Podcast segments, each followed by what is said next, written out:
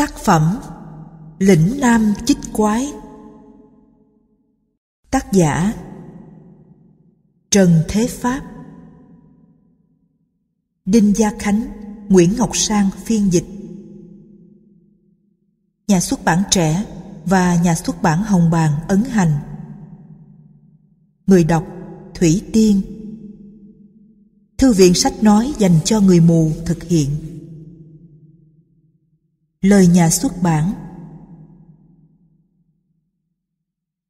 Khoảng 100 năm trở lại đây, tủ sách của bạn đọc có thêm nhiều cuốn về lịch sử, văn hóa, văn học Việt Nam. Đó là những sáng tác, công trình biên khảo, sưu tập của các nhà văn, nhà giáo, nhà nghiên cứu. Đáng chú ý là các bộ sách hợp tuyển, tuyển tập, tinh tuyển, tổng tập ra đời, ghi dấu những thành quả của công việc xuất bản, phát hành.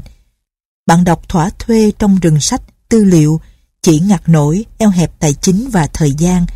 Tuy nhiên, hiện nay văn hóa đọc đang bị cạnh tranh bởi các phương tiện truyền thông.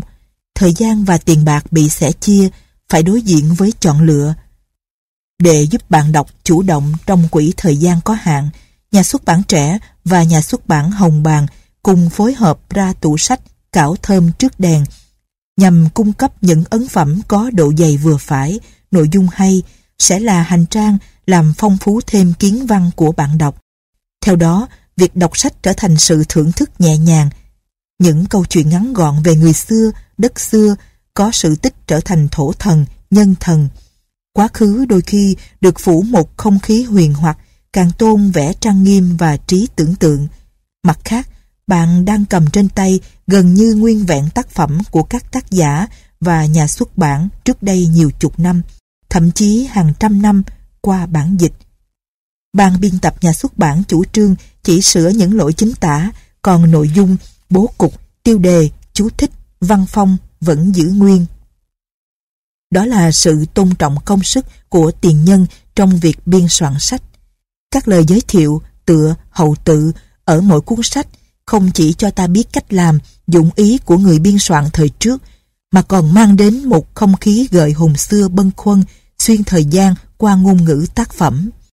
Từ năm 1912, Phan Kế Bính đã viết Chúng tôi kê cứu trong chính sử và các tạp ký tìm những chuyện các người có danh vọng, có sự tích lạ lùng, chia ra từng môn, từng mục, cứ theo thể thức trước sau mà đặt gọi là Nam Hải dị nhân liệt truyện. Trước là để lưu cái sự tích của người trước, sau là để các văn nhân tài tử xem cho biết anh tài nước mình, thì chẳng là giúp được khi vui cười mà cũng có thể tư ích trí khôn được cho người ta nữa. Việc sưu tầm, biên soạn, sáng tác những chuyện xưa tích cũ có liên quan đến lịch sử dân tộc, đến triều đại, dòng họ, thần tích, địa linh, đền miếu, anh tài, nhân kiệt đã được các tác giả dân gian, các nhà nho văn sĩ xưa chú ý. Những tác phẩm như Lĩnh Nam Chích Quái, Truyền kỳ Mạng Lục, Truyền kỳ Tân Phả, Thượng Kinh Ký Sự, Tang Thương Ngẫu Lục đã góp phần làm sinh sắc diện mạo lịch sử và văn hóa dân tộc Việt Nam mà các bộ chính sử không có điều kiện đi sâu. Người đời sau soi vào đấy sẽ thấy tư duy, quan niệm của người xưa về tổ tiên, phong tục, truyền thống đấu tranh, đối nhân xử thế. Nhiều câu chuyện trong lịch sử có thật nhưng được viết theo lối giai thoại hoặc thần linh hóa hoặc ngụ ngôn hóa. Chẳng hạn nêu bài học cảnh giác có tích nỏ thần Mỹ Châu trao cho Trọng Thủy, chuyện dùng người từ nhận xét của Tô Hiến Thành về Trần Trung Tá và Võ Tán Đường, bi kịch gia đình do chiến tranh và ghen tu mù quáng ở câu chuyện về người con gái Nam Sương. Một số tác phẩm, nhân vật cùng nội dung nhưng được nhiều người kể, biên thuật. Khi khảo đính, giới thiệu sách Lĩnh Nam Chích Quái, giáo sư Đinh Gia Khánh, Nguyễn Ngọc Sang cho biết.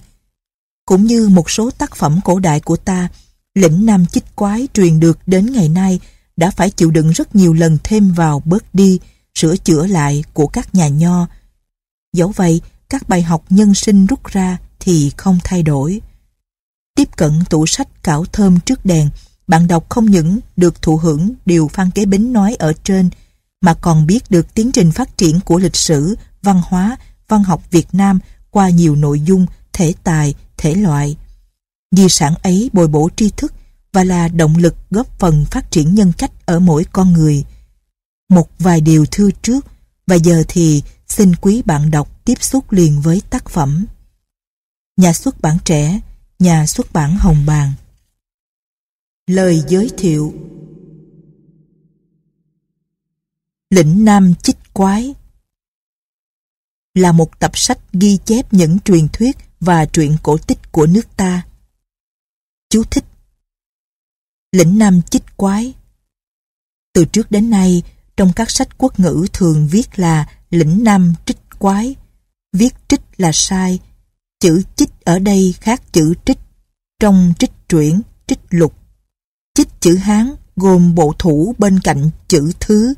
Sách từ nguyên phiên thiết là chỉ ích Chích có nghĩa là hái quả, thu lượm. Chữ trích trong trích lục viết khác. Sách từ nguyên phiên thiết là tri ách. Ở trong sách này, chúng tôi sửa lại một sai lầm đã thành tập quán từ trước đến nay và viết là chích. Lĩnh Nam chích quái có nghĩa là những chuyện kỳ lạ thu góp được, lượm lặt được ở cõi lĩnh Nam. Lĩnh Nam là danh từ các sử gia, tác giả Trung Quốc dùng để chỉ những đất đai ở phía nam núi Ngũ Linh và như vậy thì lĩnh Nam theo nghĩa rộng bao gồm cả một phần Hoa Nam và nước ta. Ở đây, lĩnh Nam hiểu theo nghĩa hẹp chỉ gồm nước ta mà thôi. Đọc tiếp. Tác phẩm viết bằng chữ Hán xuất hiện rất sớm, có lẽ từ đời Trần. Cũng như một số tác phẩm cổ đại của ta, lĩnh Nam chích quái truyền được đến ngày nay đã phải chịu đựng rất nhiều lần thêm vào, bớt đi, sửa chữa lại của các nhà nho. Ai là người đầu tiên đã biên soạn sách này? Điều đó khó mà xác định được với tình hình tài liệu hiện có. Những tên tuổi thường hay được nhắc đến cùng với lĩnh nam chích quái là Trần Thế Pháp, Vũ Quỳnh và Kiều Phú. Trong Kiến Văn Tiểu Lục Chú thích Kiến Văn Tiểu Lục ghi chép lại những điều tai nghe mắt thấy Lê Quý Đôn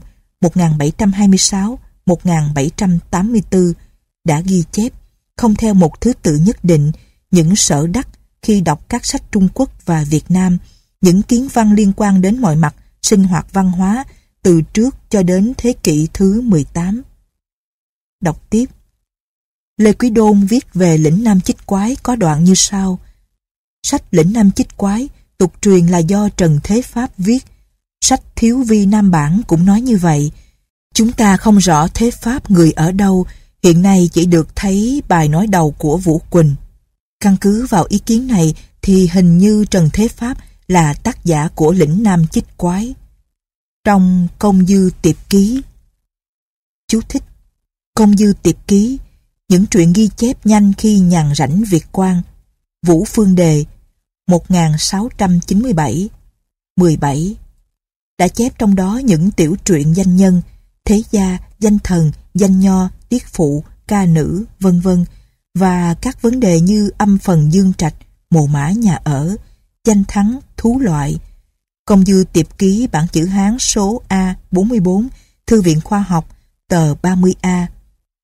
Công bác học hiếu cổ, vu trường ư soạn thuật, thường kim sử quán đô tổng tài, hữu đại Việt thông giám thông khảo, hành vu thế, hữu giữ trần thế pháp, soạn lĩnh nam chích quái tập.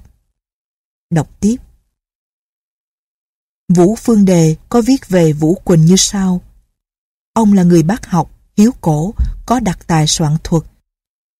Thường kim chức đô tổng tài sử quán, có sách Đại Việt thông giám thông khảo, truyền ở đời, lại cùng với Trần Thế Pháp soạn lĩnh Nam chích quái. Vũ Quỳnh tự thủ phát, hiệu Đốc Trai, lại có hiệu khác là Yến Sương, người làng Mộ Trạch, huyện Đường An, Hải Dương, sinh năm 1453, đậu tiến sĩ năm 26 tuổi, niên hiệu Hồng Đức, thứ 9 năm 1478. Làm quan đến lễ bộ thượng thư khi về trí sĩ trên đường trở lại quê nhà bị cướp giết chết năm 1516. Ông có soạn nhiều tác phẩm, bộ sử Việt giám thông khảo, tập thơ tố cầm, tập truyện lĩnh nam chích quái và sách đại thành toán pháp. Nếu căn cứ vào ý kiến của Vũ Phương Đề mà cho rằng Trần Thế Pháp cùng soạn lĩnh nam chích quái với Vũ Quỳnh thì tất phải nhận rằng ông đã sống đồng thời với Vũ Quỳnh tức là vào thế kỷ thứ 15. Nhưng nếu hiểu một cách rộng rãi ý kiến của Vũ Phương Đề và đồng thời chú ý đến ý kiến của Lê Quý Đôn đã nêu ở trên kia, thì cũng có thể nghĩ rằng Trần Thế Pháp là người đầu tiên đã soạn lĩnh Nam Chích Quái, và về sau Vũ Quỳnh đã dựa vào nguyên bản của Trần Thế Pháp mà soạn lại sách đó. Chú thích Trong phần phàm lệ sách Việt giám vịnh sử thi tập hoàn thành năm 1520, Đặng Minh Khiêm có viết Trong những năm Hồng Thuận, tôi vào sử quán, thường trộm có ý muốn thuật cổ. Hiềm rằng, các sách ở bí thủ các bị binh hỏa nên khuyết mất nhiều. Tôi chỉ còn thấy được toàn tập sách Đại Việt Sử Ký Toàn Thư của Ngô Sĩ Liên, Đại Việt Sử Ký của Phan Phu Tiên, Việt Điện U Linh của Lý Tế Xuyên, Lĩnh Nam Chích Quái Lục của Trần Thế Pháp. Căn cứ vào ý kiến của Đặng Minh kim là người sống đồng thời với Vũ Quỳnh, ta thấy Trần Thế Pháp đã soạn lĩnh Nam Chích Quái trước Vũ Quỳnh và không hề có sự cộng tác giữa họ Trần và họ Vũ.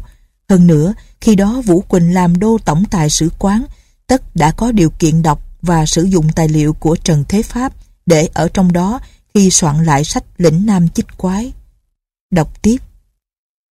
Hiểu như vậy thì có thể cho rằng Trần Thế Pháp sống trước thời đại Vũ Quỳnh, nhưng cụ thể là vào khoảng những năm nào thì chưa có thể xác định được.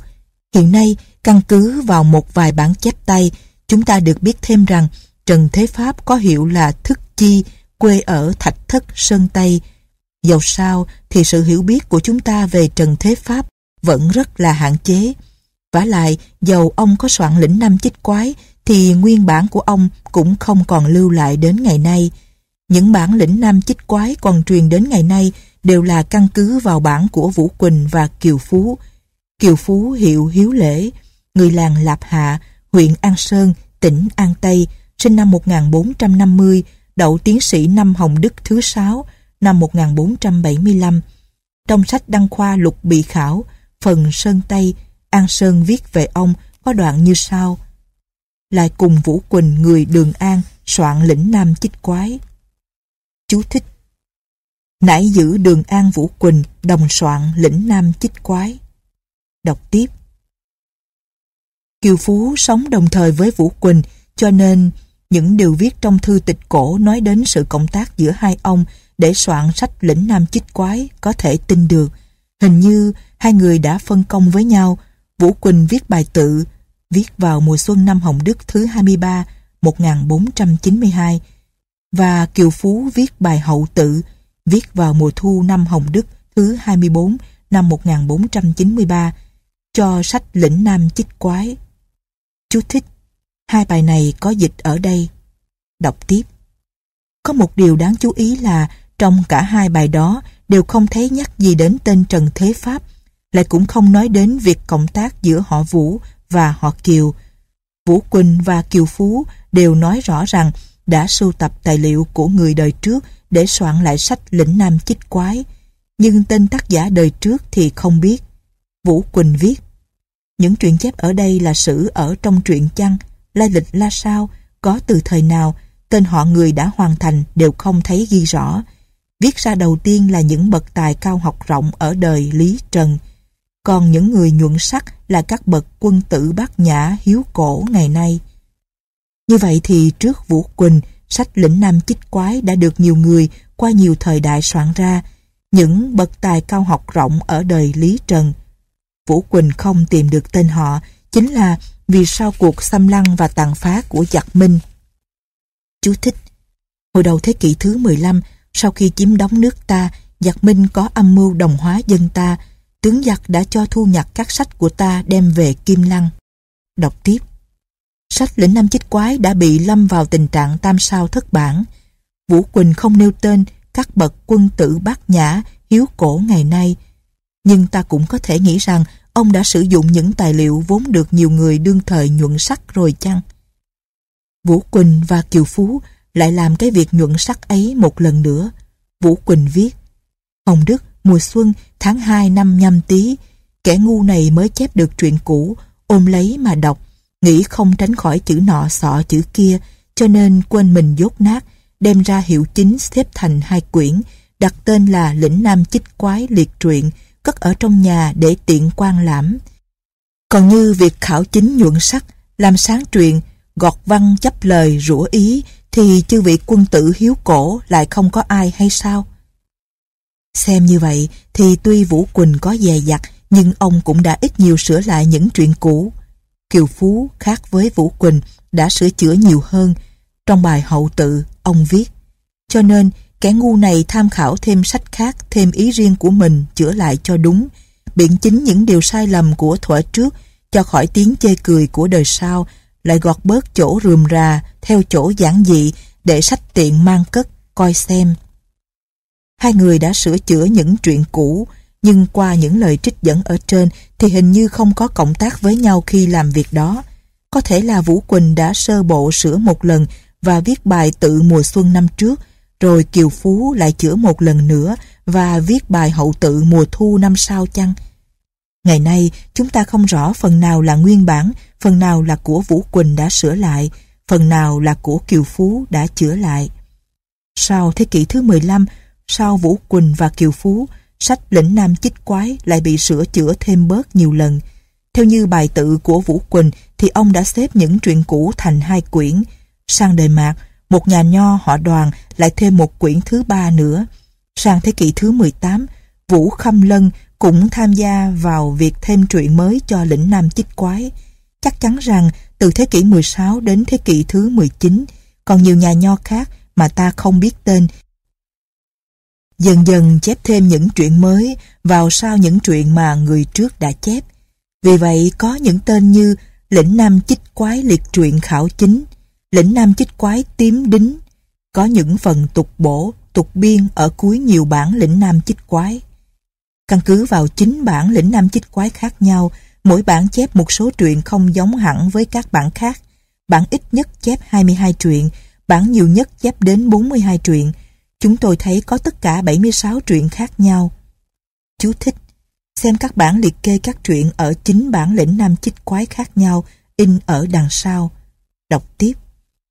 Trong số 76 truyện đó, chỉ có một số truyện là do Vũ Quỳnh, Kiều Phú sưu tập. Theo Phan Huy Chú, Lịch Triều Hiến Chương loại chí quyển 45, nguyên bản của Vũ Quỳnh, Kiều Phú gồm 22 truyện, tập hợp trong hai quyển, còn một quyển thứ ba thêm về sau thì gồm 19 truyện. Căn cứ vào bài tự của Vũ Quỳnh và bài hậu tự của Kiều Phú, thì con số 22 đó có lẽ gần đúng. Trong bài tự của mình, Vũ Quỳnh có nhắc đến từng truyện với ý nghĩa của nó. Các truyện ông kể ra là họ hồng bàng, dạ thoa, bạch trĩ, rùa vàng, cây cao, dưa hấu, bánh chưng, hà ô lôi, động thiên vương, lý ông trọng, Nhất Dạ Trạch, Giếng Việt, Từ Đạo Hạnh và Nguyễn Minh Không, Dương Không Lộ và Nguyễn Giác Hải, Ngư Tinh, Hồ Tinh, Hai Bà Trưng, Thần Núi Tảng Viên, Nam Chiếu, Mang Nương, Tô Lịch, Mộc Tinh. Thứ tự này có lẽ cũng là thứ tự mà soạn giả đã sắp xếp các truyện trong hai quyển của lĩnh Nam Chích Quái.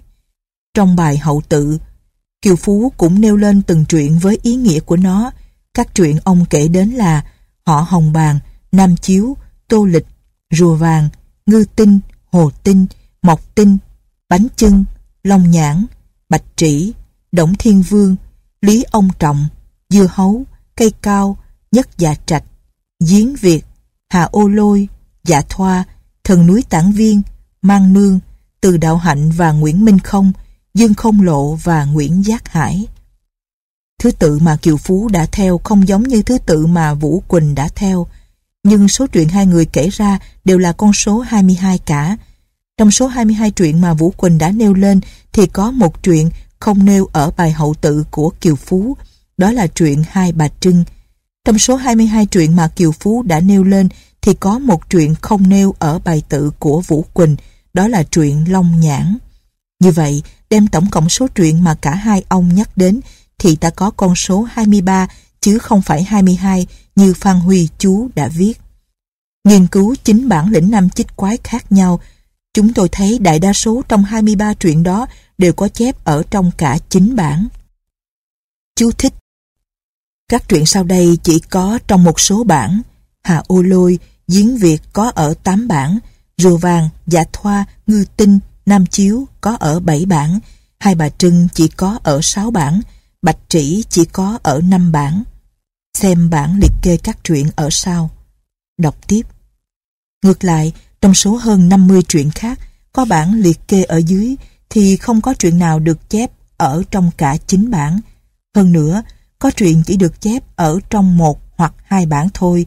Điều đó chứng tỏ rằng chính người chép sách lĩnh nam chích quái đó, người nào cũng chép 23 truyện kể ở trên đã. Vì đó là phần cốt yếu, rồi sau đó mới tự ý thêm vào các truyện khác. Bản này thêm chuyện này, bản kia thêm chuyện khác. Tóm lại, 23 truyện đó đã được tất cả mọi người coi như thuộc lĩnh nam chích quái từ lâu rồi, và đó là nội dung đã cố định hóa của sách ấy từ thế kỷ thứ 15.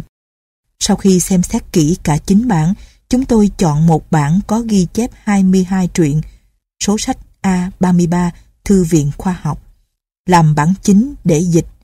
Bản này cũng chia lĩnh nam chích quái làm hai quyển, thượng và hạ, như Vũ Quỳnh đã viết trong bài tự. Số truyện ở trong đó phù hợp với số truyện mà Vũ Quỳnh và Kiều Phú đã nêu lên trong các bài tự và hậu tự, chỉ thiếu có một truyện. Bản này tương đối cổ, hay ít ra thì cũng sao lại theo một bản cổ, chép vào năm Chính Hòa thứ 16, tức là năm 1695, đời Lê Hy Tông. Ở tờ đầu có ghi Chính Hòa Thập Lục Tuế, tại Đinh Sửu, Trọng Đông, Cốc Nhật. Trong bản này, các truyện đã được sắp xếp như sau. Quyển thượng gồm các truyện Họ Hồng Bàn, Ngư Tinh, Hồ Tinh, Mộc Tinh, Động Thiên Vương, Cây Cao, Nhất Dạ Trạch, Bánh Chưng, Dưa Hấu, Bạch Trĩ. Quyển hạ gồm các truyện Lý Ông Trọng, Giếng Việt, Rùa Vàng, Hai Bà Trưng, Mang Nương, Nam Chiếu, Tô Lịch, Thần Núi Tản Viên, hai vị thần Long Nhãn, Như Nguyệt, Từ Đạo Hạnh và Nguyễn Minh Không, Dương Không Lộ và Nguyễn Giác Hải, Hạ Ô Lôi. Ở bản này chỉ thiếu truyện dạ thoa, nếu đem đối chiếu với số truyện mà Vũ Quỳnh và Kiều Phú đã nói đến. Chúng tôi đã lấy truyện dạ thoa ở một bản khác, số sách A 750, Thư viện Khoa học, và đặt vào đầu phần phụ lục. Như vậy là chỉ cần thêm truyện dạ thoa vào số truyện trong bản A33 là chúng ta có đủ 23 truyện mà Vũ Quỳnh và Kiều Phú đã sưu tập từ thế kỷ thứ 15. Những chuyện này không chắc đã giữ được toàn vẹn nguyên văn của hai soạn giả đó. Chúng tôi đã đối chiếu các truyện của bản A33 lấy làm bản chính với 8 bản kia và thấy rằng cũng có những sai dị về chi tiết, nhưng về căn bản thì tương đồng. Vì vậy có thể tin rằng các truyện đó đã được cố định hóa từ lâu rồi và chắc cũng gần với nguyên văn của Vũ Quỳnh và Kiều Phú. Ngoài ra, như đã trình bày ở trên, còn hơn 50 truyện khác, trong số đó có truyện thì được chép vào bản lĩnh nam chích quái này, có truyện thì được chép vào bản lĩnh nam chích quái khác, có những truyện thì người chép sách để sau hai chữ tục biên hoặc tục bổ. Chúng tôi đã nghiên cứu kỹ và thấy rằng các truyện đó vốn không phải là thuộc sách lĩnh nam chích quái mà do người sau chép thêm vào sách đó, có thể phân các truyện đó làm hai loại chính. Một là các truyện chép từ Việt Điện U Linh Tập. Chú thích Việt Điện U Linh Tập Tập sách chép những truyện linh thiêng ở nước Việt. Lý Tế Xuyên, người đời Trần, đã tập trung trong đó truyện các vị thần ở miếu đền các nơi trong nước, tất cả có 27 truyện. Đọc tiếp Một tập sách có trước lĩnh nam chích quái. Việt Điện U Linh là truyện các vị thần, tác giả đã dựa vào thần tích ở các đền miếu mà viết nên những chuyện đó.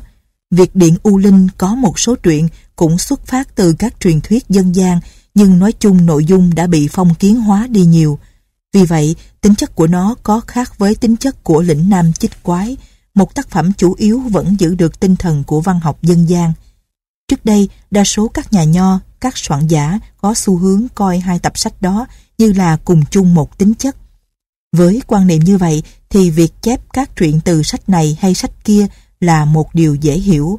Những chuyện như Sĩ Vương Tiên, Sóc Thiên Vương, Càng Hải Tam Vị Phu Nhân, Mỹ Ê, Mục Thận, Không Quốc Đô Thống Tá Thánh Vương Truyện, vân vân tất cả trên dưới hai chục đã được chép từ Việt Điện U Linh sang các bản lĩnh nam chích quái khác nhau.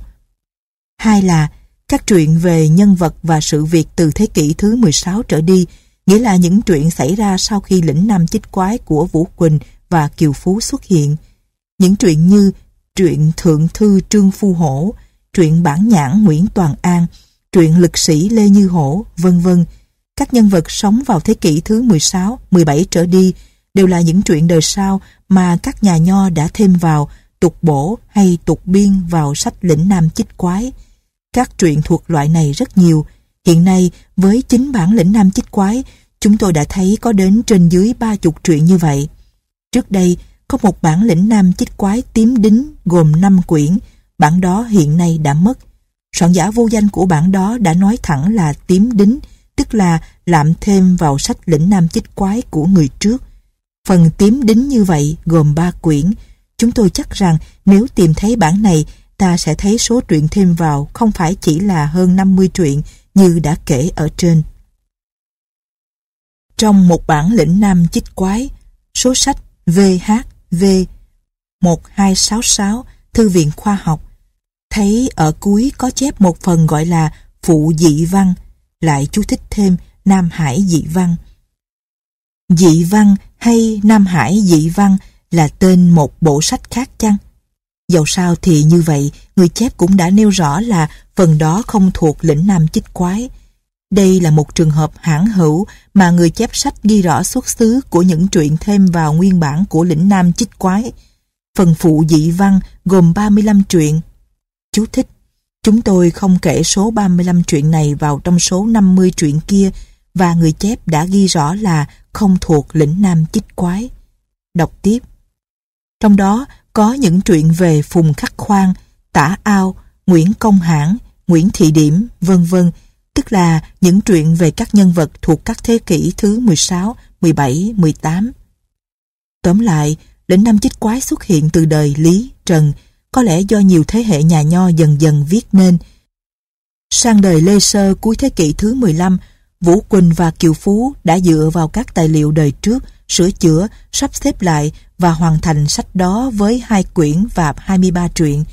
Từ thế kỷ thứ 16 cho đến thế kỷ thứ 19, nhiều nhà nho khác đã dựa vào sách của Vũ Quỳnh và Kiều Phú làm cốt, rồi cứ thêm dần mãi những truyện khác vào, hoặc là những truyện ở Việt Điện U Linh, hoặc là những truyện từ đời Lê trở về sau.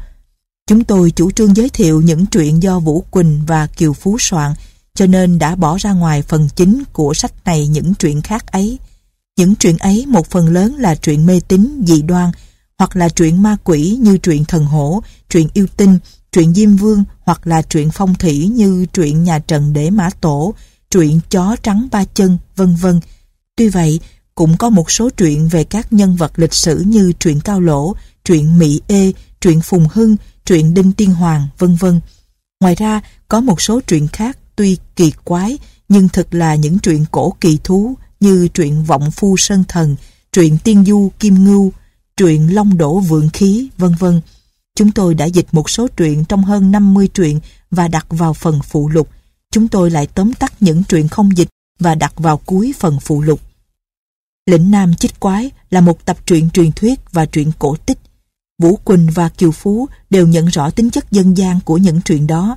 Trong bài tự của mình, Vũ Quỳnh viết Thang ôi, lĩnh Nam liệt truyện sao không khắc vào đá, viết vào tre mà chỉ truyền tụng ở ngoài bia miệng, từ đứa trẻ đầu xanh đến cụ già tóc bạc đều truyền tụng và yêu dấu, lấy đó làm răng tất là có quan hệ đến cương thường, phong hóa.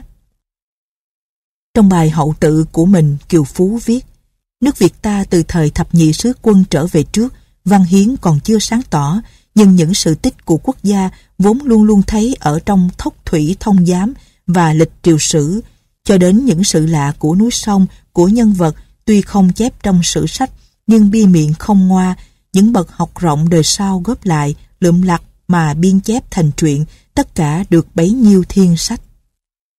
Như vậy thì những truyện chép ở trong lĩnh Nam Chích Quái vốn đã được truyền khẩu ở trong dân gian từ lâu đời rồi, về sau mới được các nhà nho dần dần sưu tập và viết lại. Trong các truyện này có những truyện xuất hiện rất sớm, đó là những thiên thần thoại từ thời Thái Cổ như truyện họ Hồng Bàng, truyện Tản Viên, truyện Động Thiên Vương, vân vân. Lại có những truyện cổ tích thời Bắc thuộc như truyện Giếng Việt, truyện Nam Chiếu, vân vân. Thời Lý Trần như truyện Từ Đạo Hạnh và Nguyễn Minh Không, truyện Hà Ô Lôi, vân vân. Các truyện đó hoặc là gắn với nguồn gốc dân tộc như truyện Họ Hồng Vàng, truyện Ngư Tinh, truyện Hồ Tinh, truyện Mộc Tinh, hoặc là có liên quan với những phong tục tập quán lâu đời của dân tộc như truyện Bánh Chưng, truyện Cây Cao, hoặc là có liên quan với những di tích văn hóa cổ đại của dân tộc như truyện Rùa Vàng thì gắn với thành cổ loa, truyện Hai vị thần Long Nhãn. Như Nguyệt thì gắn với 290 ngôi đền ở ven bờ sông Cầu và sông Thương, hoặc là có liên quan với những nhân vật lịch sử như truyện Hai Bà Trưng, truyện Từ Đạo Hạnh và Nguyễn Minh Không, vân vân. Như vậy thì các truyện trong lĩnh Nam Chích Quái chủ yếu là có nguồn gốc ở nước ta, nhưng xét cho kỹ thì vấn đề không phải là đơn giản. Trong sự giao lưu văn hóa giữa các dân tộc, ảnh hưởng qua lại là một điều tất nhiên. Các truyện cổ dân gian của ta chịu ảnh hưởng của văn hóa nước ngoài và ngược lại cũng có ảnh hưởng đối với văn hóa nước ngoài. Có một số truyện đó lại bắt nguồn từ nước ngoài. Trong sách Kiến văn tiểu lục, Lê Quý Đôn có chỉ rõ ảnh hưởng của các truyện Trung Quốc vào lĩnh Nam chích quái. Ông cho biết truyện Giếng Việt một phần bắt nguồn từ các sách như Tài Quỷ Ký của Trương Quân Phòng đời Tống, Nam Hải Cổ Tích Ký của Ngô Lai đời Nguyên. Nếu nghiên cứu nguồn gốc truyện rùa vàng, chúng ta cũng thấy ảnh hưởng của truyền thuyết Bắc Phương. Ở Ba Thục vốn có truyền thuyết rùa giúp người xây thành. Chung quanh thành đô, thủ đô của nước Thục xưa, có một lần thành lớn bao bọc gọi là Quy Thành. Nghĩa là thành rùa, do tướng nhà Tần là Trương Nghi xây. Sách Nguyên Hòa Chí có viết về Quy Thành như sau. Thành do Trương Nghi xây, lúc đầu xây nhiều lần mà thành đều không đứng vững. Bỗng có một con rùa lớn theo đường vòng quanh mà bò, có kẻ vu nhân. Bảo nên theo đường rùa đi mà xây, và thành xây đã đứng vững được. Chú thích, vu nhân, cô đồng thầy cúng, vu nhân có một địa vị cao và ảnh hưởng lớn trong thời cổ. Đọc tiếp. Sách Sưu Thần Ký gọi thành đó là Quy Hóa Thành. Sau khi tần diệt nước Thục và xây thành quy hóa như vậy, con cháu Thục Vương bỏ chạy về phương Nam rồi di cư dần dần, đến đời Thục Phán thì sang đến nước ta. Thục Phán tức An Dương Vương, Thắng Hùng Vương rồi mới xây thành Cổ Loa, xây sau khi Trương Nghi xây thành quy hóa. Chuyện rùa vàng giúp Thục Phán xây thành có liên quan với chuyện rùa lớn giúp Trương Nghi xây thành. Chắc rằng truyện rùa vàng có sao đã chịu ảnh hưởng của truyền thuyết ba thục có từ trước. Nếu xét trường hợp truyện Tiên Du Kim Ngưu, chú thích, truyện này không phải do Vũ Quỳnh Kiều Phú soạn, chúng tôi để ở phần phụ lục. Đọc tiếp. Thì ta thấy rằng tuy có khi truyện cổ của ta không trực tiếp bắt nguồn từ một truyện cổ của Trung Quốc, nhưng lại bắt nguồn từ một phong tục cổ của Trung Quốc. Người Trung Quốc thời xưa có tục đúc hình con trâu nằm bằng kim khí để yểm các nơi sơn xuyên. Theo sách từ nguyên thì vì lý do đó mà nhiều nơi sơn xuyên ở Trung Quốc mang cái tên Kim Ngưu. Thờ Lý Bạch có câu Tần khai thục đạo trí Kim Ngưu. Nhà Tần mở đường thục đặt trâu vàng. Từ miệng huyện, tỉnh Thiểm Tây đến cửa Kiếm Cát, tỉnh Tứ Xuyên có một hẻm núi gọi là Kim Ngưu Hiệp. Ở đó có con đường sạn đạo đi vào đất thục, con đường vào thục ấy gọi là Kim Ngưu Đạo, ở Vũ Xương có kim ngưu cương, gò trâu vàng. Ở Thường Châu có kim ngưu đầm, đầm trâu vàng. Ở Triết Giang, thành phố Hàng Châu, có Tây Hồ, cũng gọi là Kim Ngưu Hồ, Hồ Trâu Vàng. Trong truyện Tiên Du Kim Ngưu, ta thấy chép. Có nhà sư lấy tích trưởng yểm vào tráng trâu vàng, trâu vàng bỏ chạy, hút vào đất làm sụt thành cái hồ. Nơi này sao gọi là thôn hút. Trâu chạy đến địa phận Văn Giang, vì vậy ở đây có cái vũng lớn gọi là vũng trâu đầm. Trâu chạy qua các xã như Phượng, Như Loan, Đại Lạng, Đại Ngưu. Các xã này sở dĩ có tên như vậy là vì có vết chân trâu đi tới. Trâu lại từ trong bến ra sông Cái, đến Ninh Giang, đi men phụ Lý Nhân, theo ven sông Cái lớn sông Tô Lịch. Chỗ ấy chính là Tây Hồ. Việc trâu vàng ở truyện cổ tích nước ta gắn với những tên đất, tên làng, tên đầm ao, vân vân làm ta nghĩ tới đường trâu vàng ở Ba Thục, gò trâu vàng ở Vũ Xương, đầm trâu vàng ở Thường Châu. Đáng chú ý nhất là nếu như Tây Hồ ở Hà Nội có trâu vàng chạy vào, thì Tây Hồ ở Hàng Châu cũng có tên là Hồ Trâu Vàng. Đó tất không phải là do một sự ngẫu nhiên. Có thể nghĩ rằng tại Trung Quốc vốn có một chuyện kim ngưu nào đó sản sinh ra trên cơ sở tục đúc trâu vàng yểm sơn xuyên. Về sau, chuyện kim ngưu du nhập vào nước ta, Việt Nam hóa đi, gắn liền với các địa danh nước ta chăng? Lại có một cách giải thích khác về nguồn gốc của chuyện đó. Trong truyện có nhắc đến việc Cao Biền, quan đô hộ nhà đường, nhân cưỡi diều giấy bay đi xem xét các nơi sơn xuyên ở nước ta để yểm các nơi danh thắng, đã nhìn thấy trâu vàng chạy vào Tây Hồ, hoặc giả Cao Biền cũng đúc kim ngưu như ở Trung Quốc để yểm các nơi sơn xuyên ở nước ta chăng? Và do đó thì nhiều nơi ở nước ta mang tên có liên quan với trâu vàng. Từ chỗ nhiều nơi mang tên có liên quan với trâu vàng cũng dễ đi đến chỗ đặt ra truyện trâu vàng chạy qua các nơi để sau cùng chạy vào Tây Hồ. Dầu giải thích theo cách nào thì cũng thấy rõ nguồn gốc Bắc Phương của truyện Tiên Du Kim Ngưu. Trong văn học dân gian của ta, bên cạnh những truyện có nguồn gốc chịu ảnh hưởng Bắc Phương, lại có những truyện có nguồn gốc chịu ảnh hưởng Nam Phương. Ai cũng biết những truyện dân gian phổ biến như sọ dừa, tấm cám đã truyền vào nước ta từ các nước Đông Nam Á thuộc văn hóa Ấn Độ. Trong lĩnh Nam Chích Quái cũng thấy ảnh hưởng của văn hóa Ấn Độ ở những truyện có liên quan đến Phật giáo. Lại có truyện như truyện Dạ Thoa thì rõ ràng là một truyện chim thành. Chú thích Trong truyện Dạ Thoa ở lĩnh Nam Chích Quái có chú thích rằng nước Hồ Tôn Tinh là nước chim thành. Trong bản chép tay, A 750 truyện Dạ Thoa lại mang tên là Chim Thành Truyện. Đọc tiếp. Truyện Chim Thành có nguồn gốc Ấn Độ, thần thoại Ramayana.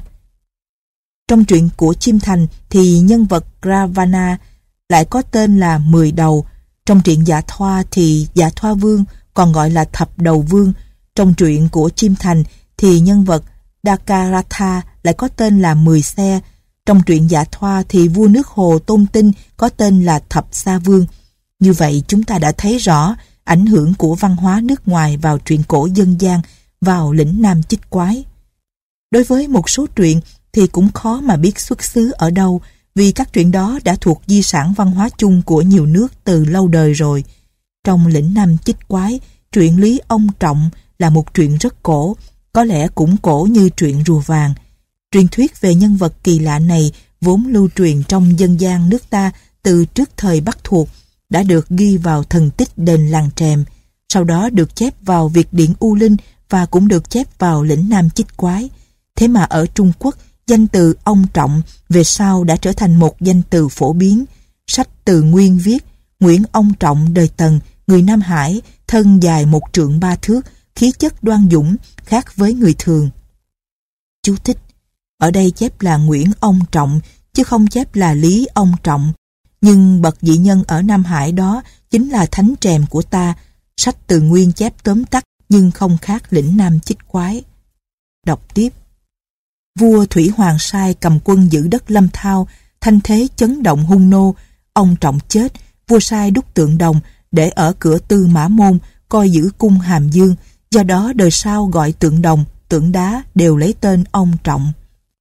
Quả có như vậy, hãy đúc tượng đồng lớn thì người ta hay dùng tên ông trọng để gọi. Thí dụ, đời Tam Quốc, vua Ngụy Minh Đế, Tào Duệ, sai quan bác sĩ Mã Quân phá cục đồng trụ ở Trường An nặng 100 vạn cân, đem về đúc thành hai tượng đồng lớn để ở cửa Tư Mã Môn, cung Lạc Dương và cũng gọi hai pho tượng lớn đó là ông Trọng. Danh từ riêng ông Trọng trong truyền thuyết ở Việt Nam đã trở thành một danh từ chung ở Trung Quốc. Không thể nói rằng truyện lý ông Trọng có ở Trung Quốc trước rồi sau mới truyền sang ta, nhưng cũng khó mà nói rằng truyện đó đã từ ta truyền sang Trung Quốc. Cứ theo như truyện kể thì ông Trọng có sang làm quan với Tần Thủy Hoàng, biết đâu truyền thuyết Trung Quốc lại không sản sinh ra trên cơ sở những sự việc xảy ra chung quanh nhân vật đó lúc ông còn ở Trung Quốc đang làm quan với nhà Tần. Lấy lại thí dụ truyện Hồ Tinh ở lĩnh Nam Chích Quái Hồ tinh là con cáo trắng chín đuôi, ở Trung Quốc thì có cáo đỏ chín đuôi, sách Thủy ứng biên viết. Con cửu vĩ hồ màu đỏ, bốn chân, chín đuôi, ở nước Thanh Khâu, bắt được nó mà ăn thịt thì sẽ không sợ khí yêu tà và trúng độc nữa. Sách Phong Thần Diễn Nghĩa lại nói Đắc Kỷ, vợ vua trụ, chính là cửu vĩ hồ tinh. Tín ngưỡng dân gian của người Hán, của nhiều dân tộc thiểu số ở Hoa Nam, ở Bắc Việt Nam và của người Kinh thường hình dung con cửu vĩ hồ tinh là một con yêu gian ác hay làm hại người. Lại nhắc đến chuyện rùa vàng. Riluski đối chiếu chuyện rùa vàng của ta với những sự tích liên quan đến buổi đầu của đế quốc Phù Nam. Chú thích Phù Nam, một đế quốc lớn văn hóa Ấn Độ rất thịnh hồi đầu công nguyên, bao gồm Mã Lai, Thái Lan, Miến Điện, một phần lớn bán đảo Đông Dương, trừ Bắc và Trung Bộ Việt Nam. Đọc tiếp, đã cho rằng truyện rùa vàng có thể tìm thấy một phần nguồn gốc trong kho tàng văn hóa chung của Đông Nam Á. Ở đây, chúng tôi không nhằm mục đích đi tìm nguồn gốc các truyện trong lĩnh Nam chích quái.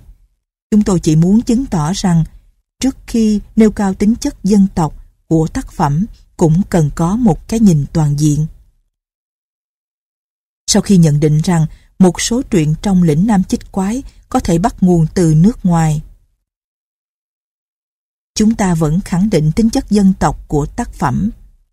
Ngay cả những truyện có nguồn gốc ngoại lai qua bao đời lưu truyền ở trong dân gian cũng đã Việt Nam hóa rồi, cũng đã trở thành những truyện cổ Việt Nam từ lâu rồi. Tính chất dân tộc của lĩnh Nam Chích Quái gắn chặt với tính chất nhân dân, dầu rằng dưới ngòi bút của nhà Nho, các truyện dân gian được chép lại đó ít nhiều nhuốm sắc thái phong kiến.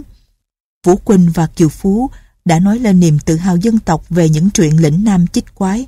Vũ Quỳnh viết, Quế Hải tuy ở cõi lĩnh Nam, nhưng núi non kỳ lạ, đất đai linh thiêng, nhân dân anh hào, truyện tích thần kỳ, thường thường vẫn có. Ông ví sách lĩnh Nam Chích Quái với sách su thần tự của người Tấn và sách U Quái Lục của người Đường. Kiều Phú lại thể hiện rõ hơn niềm tự hào dân tộc ở chỗ muốn so sánh nước ta với Trung Quốc. Ông viết, than ôi, trời đã sai chim huyền điểu giáng thế, sinh ra vua nhà thương, thì ắt có chuyện trăm trứng nở thành con trai chia trị Nam Quốc. Chuyện họ hồng bàng không thể mất được. Đất nước Nam đã kỳ lạ, tất có nhân dân anh hào, đã có nhân dân anh hào tất có sự tích vĩ đại. Người phương Bắc có những chuyện thần kỳ để ca tụng tổ quốc và nhân dân họ. Người phương Nam ta há lại kém sao? Nhà nho yêu nước thuở xưa thường muốn chứng minh rằng nước ta không kém gì Trung Quốc. Cách đặt vấn đề như vậy cũng dễ hiểu trong hoàn cảnh giai cấp phong kiến Trung Quốc luôn luôn muốn xâm lược, lấn áp nước ta và kinh thị dân tộc ta. Xét cho kỹ, cách hiểu truyện dân gian của Vũ Quỳnh và Kiều Phú cũng có phần đúng. Các truyện có tính chất thần thoại như Họ Hồng Bàng, Ngư Tinh, Hồ Tinh, Mộc Tinh, vân vân giải thích nguồn gốc dân tộc đã nhấn mạnh vào sự cao quý của nguồn gốc đó. Ấy là nguồn gốc thần linh, nguồn gốc tiên, rồng. Những chuyện như Đổng Thiên Vương, Lý Ông Trọng, Hai Bà Trưng, Sông Tô Lịch, Thần núi Tản Viên, vân vân nói lên niềm tự hào về non sông đất nước, về anh hùng lịch sử, đồng thời thể hiện sự phản ứng của nhân dân đối với sự áp bức, khinh thị của phong kiến Trung Quốc trong thời Bắc thuộc. Thần núi Tản Viên, thần sông Tô Lịch đã làm tán đảm kinh hồn tên phù thủy lão luyện cao biền, quan đô hộ của nhà đường. Đổng Thiên Vương, một thiếu nhi lớn lên như thổi vì nhiệt tình yêu nước, đã quét sạch giặc ân hung dữ. Lý Ông Trọng, một kẻ thất phu đất Việt đã làm Tần Thủy Hoàng phải kính phục, rợ hung nô phải run sợ. Triệu Sương và Cao Biền phải kính cẩn phụng thờ. Hai bà Trưng tuy là phụ nữ mà đã đánh cho Tô Định phải chạy bạc ra Biển Đông, nhân dân ta há chẳng lấy làm vinh dự sống trên đất nước linh thiêng đó. Kế tục sự nghiệp của các vị anh hùng đó hay sao? Quan niệm đó chính là quan niệm của nhân dân ngày trước. Bên cạnh những chuyện đó, các chuyện cây cao, bánh chưng, dưa hấu, mang nương, vân vân phản ánh sinh hoạt vật chất và tinh thần của dân tộc ta cũng thể hiện lòng yêu quê hương, yêu đất nước với tất cả khí vị đậm đà của phong tục, tập quán lưu truyền hàng bao đời trong nhân dân. Vũ Quỳnh và Kiều Phú đã đứng trên quan điểm nhà nho để phân tích tư tưởng tinh của các truyện dân gian trong lĩnh Nam chích quái. Vũ Quỳnh cho rằng truyện cây cao biểu dương nghĩa vợ chồng, tình huynh đệ, truyện bánh chưng biểu dương lòng hiếu thảo, Kiều Phú cho rằng Nguyễn Minh Không chữa bệnh cho vua đã tỏ lòng trung nghĩa, vân vân. Rồi Vũ Quỳnh thấy rằng như vậy thì các chuyện đó há chẳng phải khuyên điều thiện trừng điều ác. Bỏ giả theo thật để khuyến khích phong tục đó ư và tất là quan hệ đến cương thường phong hóa.